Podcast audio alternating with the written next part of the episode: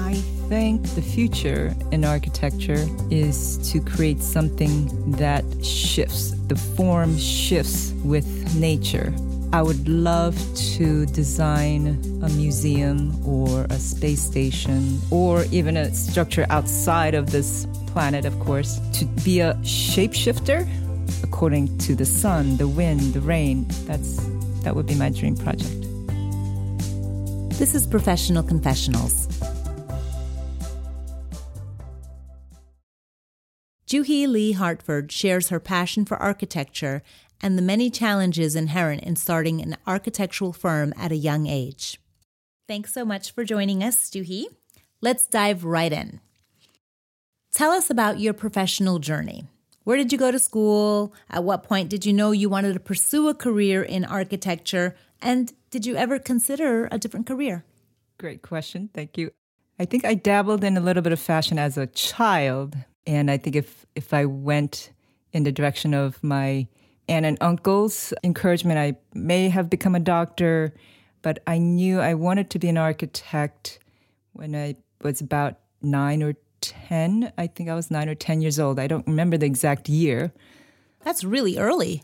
Oh, uh, I guess so. I guess so. And did I have doubts along the way?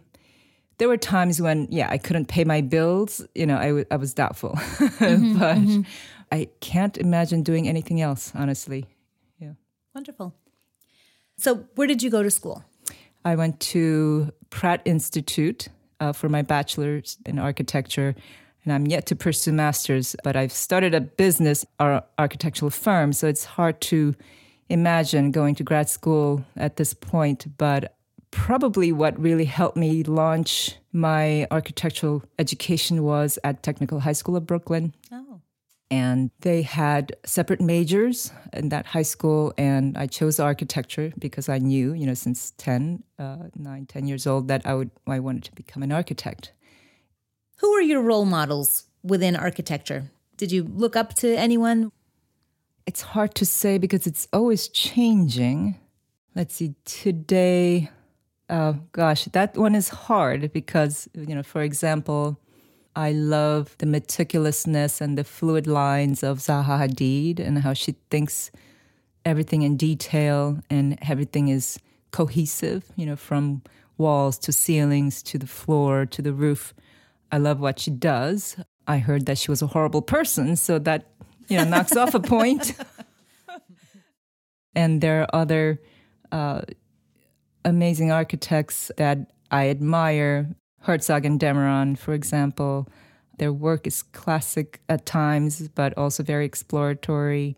There's an amazing firm out there in LA, young firm called Oyler and Wu Collaborative. I admire their work a lot because they study the lines and how lines make architecture.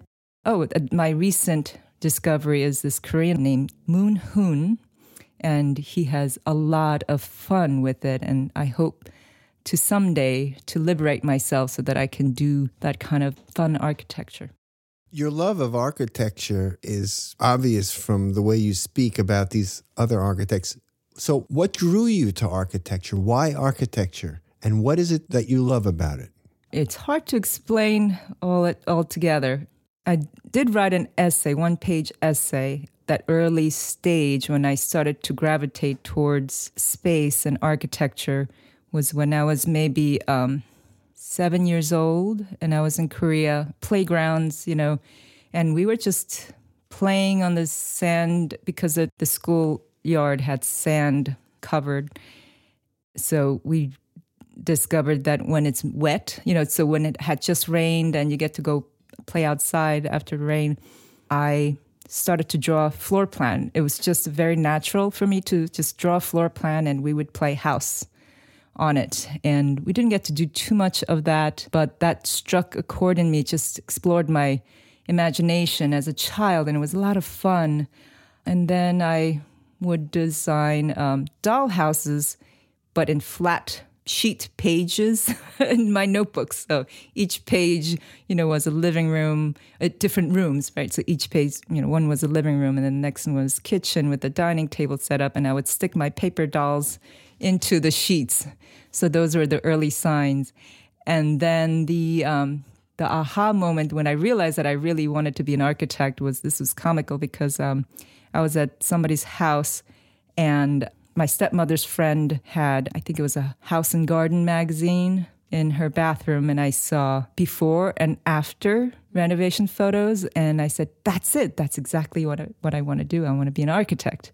But at that moment, it was very humbling because it was bathroom and kitchen renovations, you know.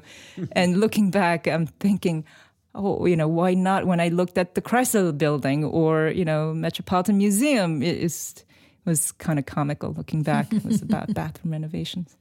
Well, I don't know. There's something about the, the comfort of home that and improving those spaces that is really important. Yes, actually, that reminds me. I mean, we were, our family, uh, you know, was poor.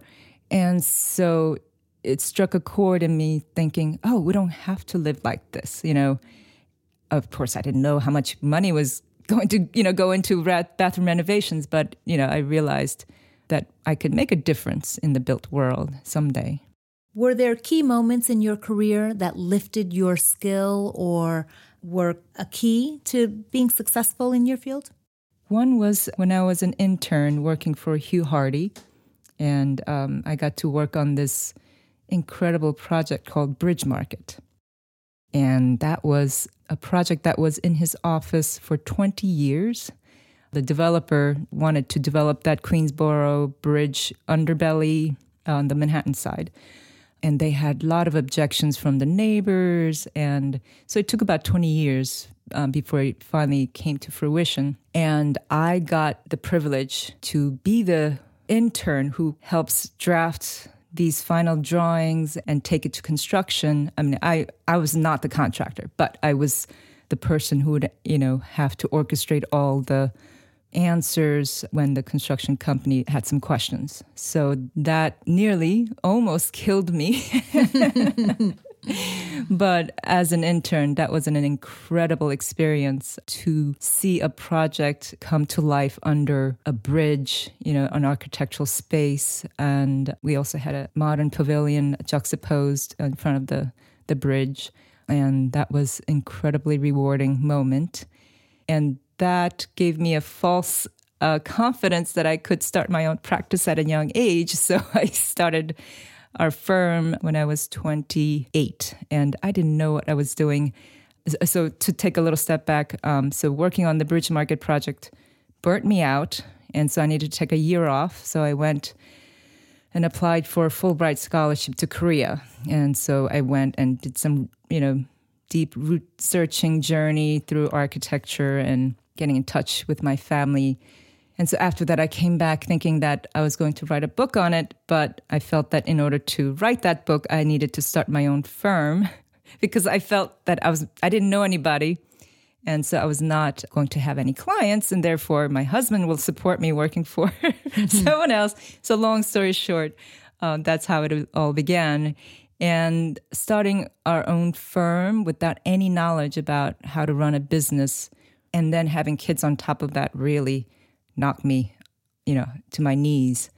So that took many years to pick myself up from that. And to the point, you know, because you're just surviving with the basics, it was really difficult to think beyond just paying the bills. And so we would take projects that are just to pay in order to pay the bills, you know. And so that was not helping our creativity at all. And then one day, um, so when the kids were about four and six years old, I got this opportunity that landed on my lap. It was what they called an RFQ, request for qualifications. And it was a prospective project in city of Stamford to design an outdoor ice rink and fountain in um, Mill River Park and a, a park facility building. And something tugged at my heart, and I felt like I was born to do this job. What was really fascinating about that mental journey, all the the noise, the background noise, all the distraction just dropped off, and I was going to get this job, you mm. know. Certain blinders propelled me forward to reach out to large firms to um, team up with us. There are other side stories that led to this, but I ended up reaching out to Arup, um, the Arup engineers, who's you know very well known for Sydney Opera House and many other magnificent structures around the globe. So I reached out to them, and I reached out to Wet Design, the number one you know fountain uh, designers in the world, and HLB Lighting, ASW. So I, I reached out to industry leaders, and who was I? I was nobody. but this certain passion um, really helped me forget about all my insecurities and just I you know and I somehow convinced them to come along the ride with me. And we were up against much bigger firms firms who had already worked for the client the firms the giant engineering firms a couple of our former bosses. And long story short we won them over. We we were underdog and we we won the job. And how the job proceeded from there is a different story. Um, you know, that's a reality check. You know, that's a different book that I'm going to write. But mm-hmm. yeah, that was an amazing mental um, overdrive. It was just incredible experience that I wish I could repeat. That I want to repeat again, and I wish that I can teach that to our young architects or young professionals because it was it was a mental mental ride.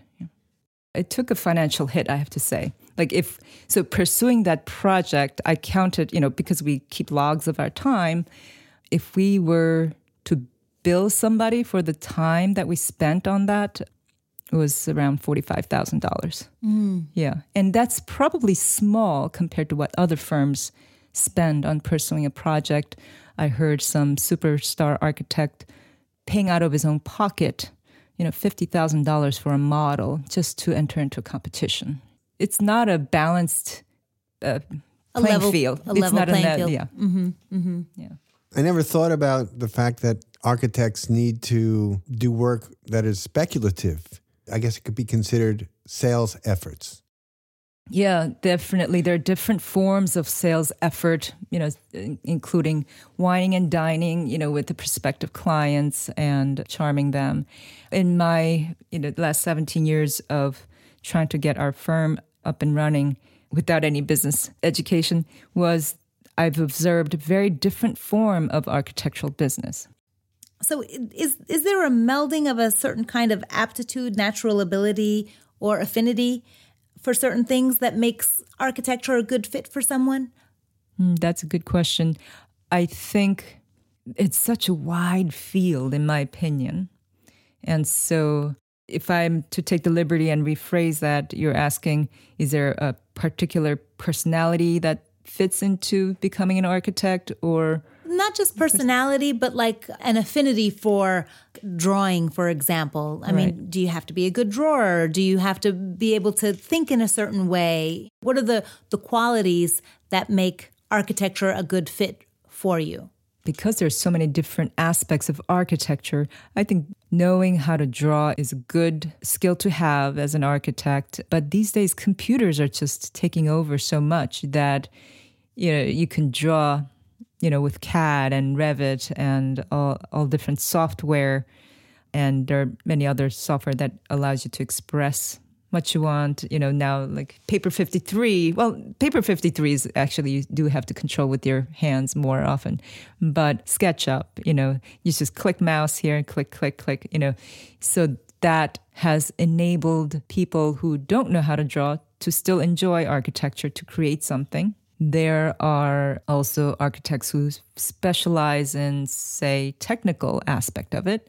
So they may not necessarily have to be artistic, but say good at problem solving or in putting together problem solving skills with technical skills and understanding how a curtain wall is hung on a building and how the air pressure is uh, is impacting the water infiltration all of that you know that kind of nuance can go into the um, right brain oriented architects. So there there's a wide range. So i wouldn't discourage anyone because they're lacking some certain type of skill set or talent.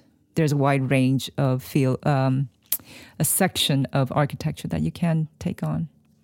It's so fascinating that technology has, in effect, opened it up to more people to be able to practice Right. And and then there's another twist to that. There are so-called designers who don't necessarily have degree in architecture, but they will hire the people who can draw for them and they'll just get certain visions out there. And then there are people who rehash, you know, a little piece of this and a little piece of that, and they put together a beautiful space and clients love them.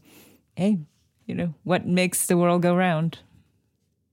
Are there any misconceptions about architecture that you'd like to dispel? I think we just kind of covered one about the drawing, uh, at least for me anyway. I always thought that that was tightly linked to being able to be an architect, which now I know I'm wrong. Right. Oh, no, you're not wrong. So people often ask me if I need to be good in math, you know, and again, computer takes care of most of that for you. You know, you draw from one point to the other, you know, and as long as you don't have number related dyslexia, I think you'll be okay. Does the computer software prevent you from creating a structure that would collapse? uh, I don't think so. I think that still needs input from the engineers. Are there any aspects of your career that you'd like to change in terms of the field of architecture? Thank you for asking me that question. As far as the direction of our firm and where my career is, it's really not satisfying my creative needs. And so I am actually in the middle of conscientiously pursuing more creative projects that really allow me to do what I want to express. I know architecture is also about meeting clients' needs. There are many different types of clients out there. The very bottom of the pole is, uh, uh, you know, oh, I just need you to draw the permit drawings. You know, can you just, I, I have the floor plan already kind of drawn. You know, can you stamp it for me? You know, uh, that kind of clients. And then the next level of clients is, well, I really liked what I saw in the magazine. Can you copy that for me? And, or I like this piece and that piece. And can you, you know, compile it? You know, so, and then the the clients that we had at Mill River Park, and they said, "You tell me, you tell me what you want to build." That was a great liberty to a certain extent, and then we had to deal with the board mm. with you know many different opinions. So there's budget constraints too, of course, you know. And so the long wounded way of answering that is that I would really like to push our practice to be the creative powerhouse. So Architecture is this very interesting field that is both practical and creative and artistic. I can't think of too many that are that comprise both aspects so strongly. Right, right. And I guess the jobs that you come across pull you in one direction or the other or somewhere in between.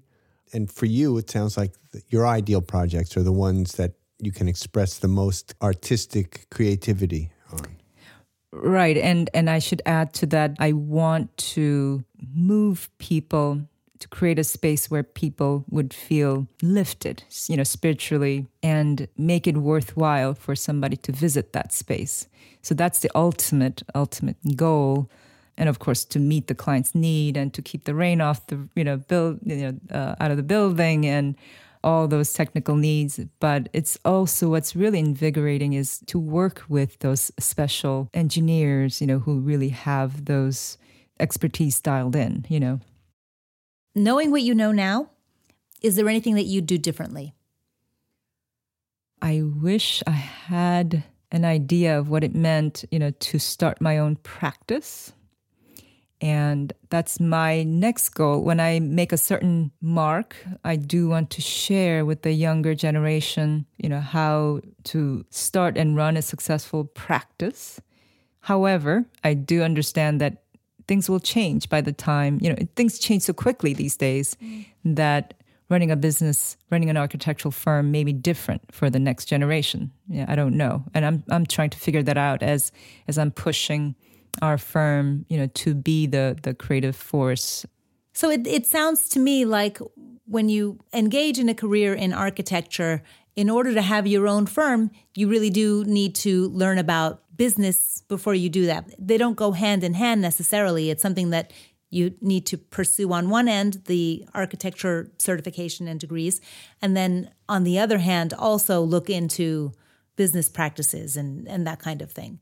It's not part of the architectural program. You mean Right. in, in schools? Yeah, in yes. schools. Uh, Do you, Correct. Do you think that it should be the business side should be taught in schools? Yes, actually, that's an ongoing debate that architects have. Some architectural school feels that you know we should really push the kids' creativity while they're in school because when they go out there, they, their creativity is squandered. You know, so why are we? Why do we do that in school? There have been uh, recent talks from you know famous architects. There are famous architects who are now really trying to push the education to include business aspect of it. And i think it is important. It is at least important to know what they're getting themselves into because you know taking on the projects just to pay the bills is not fun. And you begin to feel like you know why am i doing this? This is not this this project is not expressing who i am and you also have to express who your client is. You know there has to be some beautiful melding happening and it's really hard to hit that sweet spot and pay the bills and keep your employees happy you know and keep your clients happy and pursue next projects while you're working on the most fascinating projects at you know at the current moment. And so it does take a lot of your brain power you know to to do it all. And so i feel like i'm getting a hang of it now on the business part? Uh, let me rephrase that. I, I feel like i'm getting a hang of what goes into running a, a business. I don't have it nailed down yet. But at least now i know. I've been observing other firms enough so that i know what my next steps are. That's that's all i can say for now. Yeah. What advice would you give to someone who's considering a career in architecture? Not a short answer. Oh boy. Isaac, give me a call and we'll go out for coffee for an hour. Let me think. Um, of course, you know, following your passion is number one importance, right? And being able to pay your bills while you're pursuing your passion, you know, is important. And knowing yourself. So I did a lot of self analyzing during the process. So for students who are pursuing architecture, I think it's it's great to you know start looking at magazines, start talking to professionals in the field, start looking into schools and what kind of schools. Some schools provide only four year program in U.S. and some, um, but typically you know you need a five year uh, bachelor degree to be able to sit for an exam, license exam. Yeah, there's a lot to do, but these days there's so much information online. I guess a good way to start is there are two organizations. One is American Institute of Architects, uh, has great resources, AIA.org. And then there's the National National Crediting uh, Board. There's also NCARB, I believe it's ncarb.org as well, and that's a national accrediting board for schools as well as preparing young architects to take exams, you know. So those two are great resources. Does mentorship play a role in architecture? Or Yeah, absolutely. There are firms that uh, provide mentorship, internships. Some firms pay for internships, some don't, and uh, definitely, you know, it helps. Very enthusiastic, um, aspiring student will, you know, reach out to whoever they know, and it's really good to get your foot in the door. That first foot in the door definitely opens up other connections, and yeah, definitely talk to people in the field. is there anything that you've always wanted to do or achieve that you haven't yet? To live to my own expectations. It sounds like you have very high expectations of yourself, Juhi. Yeah, I don't know where that comes from. I think it's my my little mom. I call her in Korea your uncle, younger than your father, is called little dad. And so and his wife is my little mom. I think she's the one who really instilled that in me. What does a dream project look like for you? Doesn't have to be real. What would be like fabulous for you to be able to create? I think the future in architecture is to create something that shifts. The form shifts with nature, right? And so I would love to design a museum or a space station or even a structure outside of this planet, of course, to be a shapeshifter according to the sun, the wind, the rain. That's that would be my dream project. Wow, that sounds fascinating. And beautiful. I hope. when you've designed something on paper and it becomes a reality in the world, it's built, you're happy with it. right. I mean, that must feel just wonderful. Actually, it is. Sometimes I'm torn which do I like better, design or construction? Because the reality of construction is so amazing. Just today, we were at a construction site and I got to work with a demolition contractor. They did such a fantastic job. I told them, I said, I've never thought a demolition could be work of art because they did such a beautiful work, took pride in what they did. And so when I work with people in the field, it is just so rewarding because they're the one who's putting in all the hard work and putting and bringing life, you know, to what we have drawn. And so I really love construction, you know, construction phase. So it is very rewarding to see that come to life and it feels like a child of your own, right? And then to have to send that off out into the real world, that moment does really feel like postpartum depression. And it, it's really hard to let go sometimes. Yeah. Do you ever wish the structure was yours after you built it that you'd like to own it? Own it? That's yes, actually, yes, I have. I have, but I know that it would bother me so much because why isn't this switch here? You know, I meant to put that there. I'm like, oh darn it, I should have thought of that. So I think I'll be tormented. That I do go back and forth, you know, whether I should just live in a, a house that, you know, I you know, historic homes, for example, you know, just live with the what, what it is, you know. Otherwise, you'd be rethinking your decisions exactly as as you're going through your day to day. That's interesting.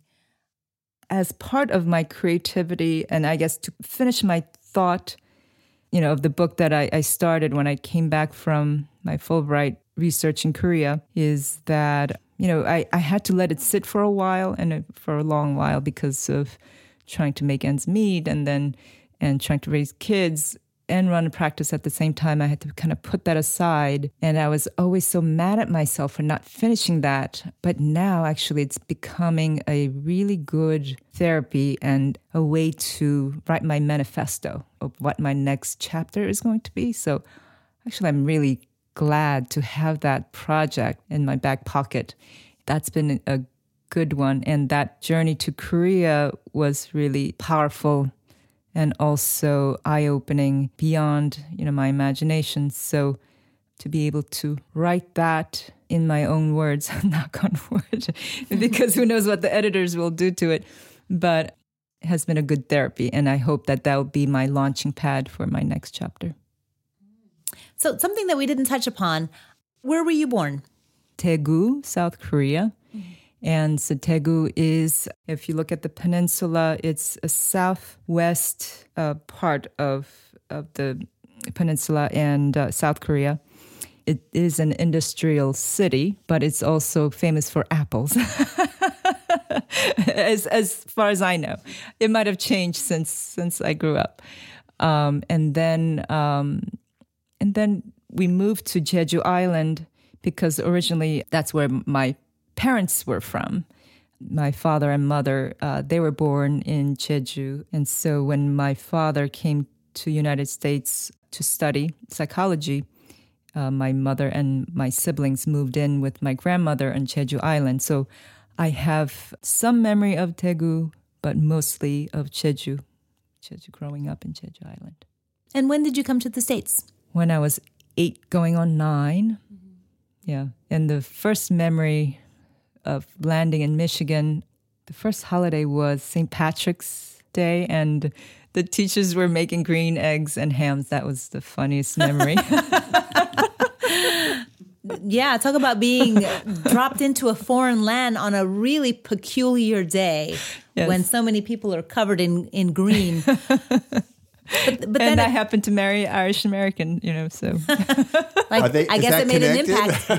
subliminally, I'm sure, subconsciously. But then you ended up in New York because you went- you went to Stuyvesant, right? Um, uh, Brooklyn Tech. Brooklyn Tech. Um, so I I ended up in New York City because my father's um, uh, new wife was in New York City. Yeah. So, and that's how we ended up in Long Island City, Queens, and then to Sunnyside. Yeah, I still have fond memories of Queens, and as an architect, it's really conflicting because Queens is notorious for ugly buildings and but somehow I find certain affinity to Queens and I'm trying to figure out why. And I recently discovered that an artist whose name I can't remember, I'm sorry, recently did photo documentary of bizarre architecture in Queens and I somehow empathized with that body of work.